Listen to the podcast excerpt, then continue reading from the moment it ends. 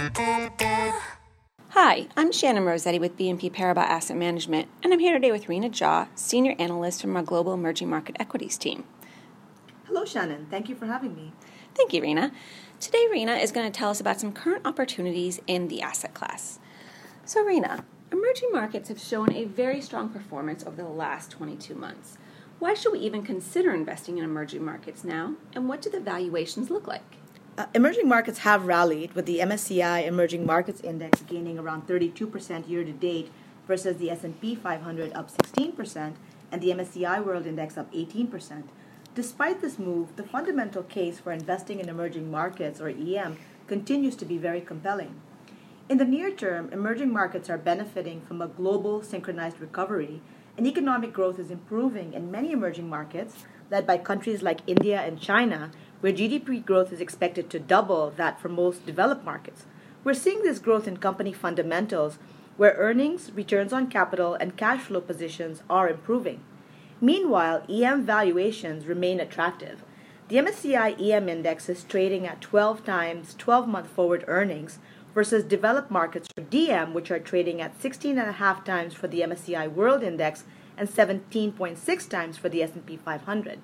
Now, EM had traded at a discount to DM despite growth rates more than double DM.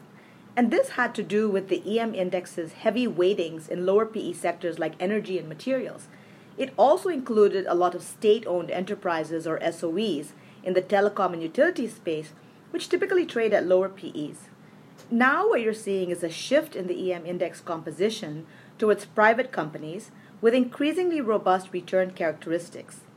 Despite this heavier weighting in higher PE sectors like technology and media internet, EM valuations still look undemanding versus DM valuations.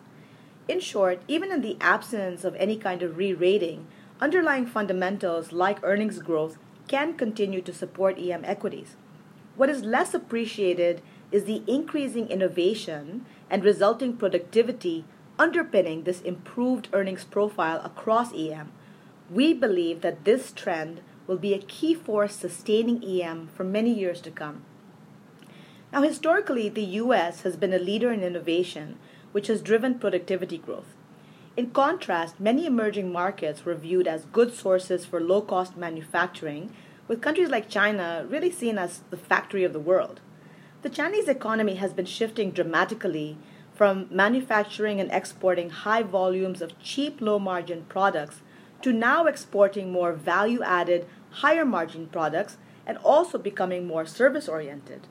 The Chinese consumer has risen into an indomitable force, and this can be seen in the internet space, where Chinese companies have made huge strides in innovation. Over the next 30 years, we think that countries like China, South Korea, Taiwan, and India will likely lead the way in innovation as their economies transition. This trend is really an underappreciated element of the long term EM growth story. It sounds like there are a lot of meaningful positive shifts developing in emerging markets. What about some of the key risk factors for EM investors? How do you think about imminent central bank tightening and subsequent strengthening of the US dollar?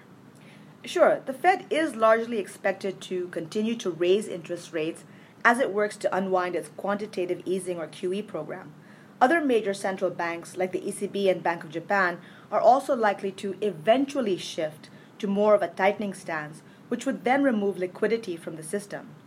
Now, recent announcements from both these central banks suggest, however, that rates will likely stay low in many developed markets through at least early 2019.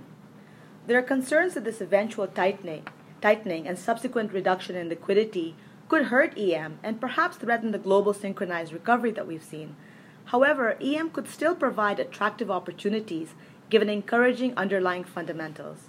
Many emerging economies, such as Brazil and Russia, are only now starting to recover from difficult economic periods. And given relatively benign inflation trends, central banks in many emerging markets still have room to ease. So, this should really support economic growth in many emerging economies. As far as a stronger dollar, when you look back to the taper tantrum of 2013, the Fed at that point had just started to signal that it would be reversing its QE program. You then saw a huge sell off in emerging markets. Now, at that time, many economies were actually running big current account deficits and therefore were more closely impacted by a stronger US dollar. Since then, many emerging economies have actually improved their current account balances and are, and are now less US dollar dependent. China, for example, is generating more of its exports from other Asian countries instead of the US. So, as more of its trade is done in renminbi terms, these dollar linkages are starting to break down. Thank you, Rina.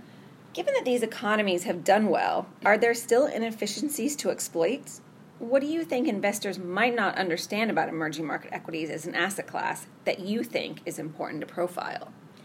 We believe that emerging market equities still offer significant investment potential given strong fundamental underpinnings. We focus on uncovering investments that can do well regardless of the market outlook you know, at the end of the day, we're not going to be able to predict what markets will do. What we can do, however, is identify quality growth companies with very specific drivers so that we can generate idiosyncratic returns. Taking a longer term view also enables us to look through volatility and discover compelling investments. I think investors sometimes miss the fact that emerging markets are actually very heterogeneous. The markets are quite distinct, with very different government regimes and underlying economies at varying stages of their cycles. As a result, there will always be opportunities to unearth ideas which can generate excess returns. Now, the demographic data is very encouraging. According to the OECD, by 2050, China, India, and other parts of Asia will comprise over 60% of global middle class consumption. Compare that to around 20 to 30% today. This has massive implications for EM companies over the long run. So, we're very excited about the investment case for emerging markets. Near term, we see improving corporate fundamentals and reasonable valuations. Longer term, there are critical structural shifts underway in many markets. We've seen an evolution of the massive consumer economy in countries like China, India, and Brazil, and ongoing improvement in corporate productivity. These shifts then create tremendous scope to identify stock specific opportunities. Great, thank you, Rina. It if was you, my pleasure. If you'd like to learn more, please visit uh, our website at institutional.bnpparibas-am.com, or you can watch Rina's recent webcast on this same topic. And if you'd like to check out some of our other podcasts, please visit our BNP Paribas Asset Management iTunes channel. Thanks again.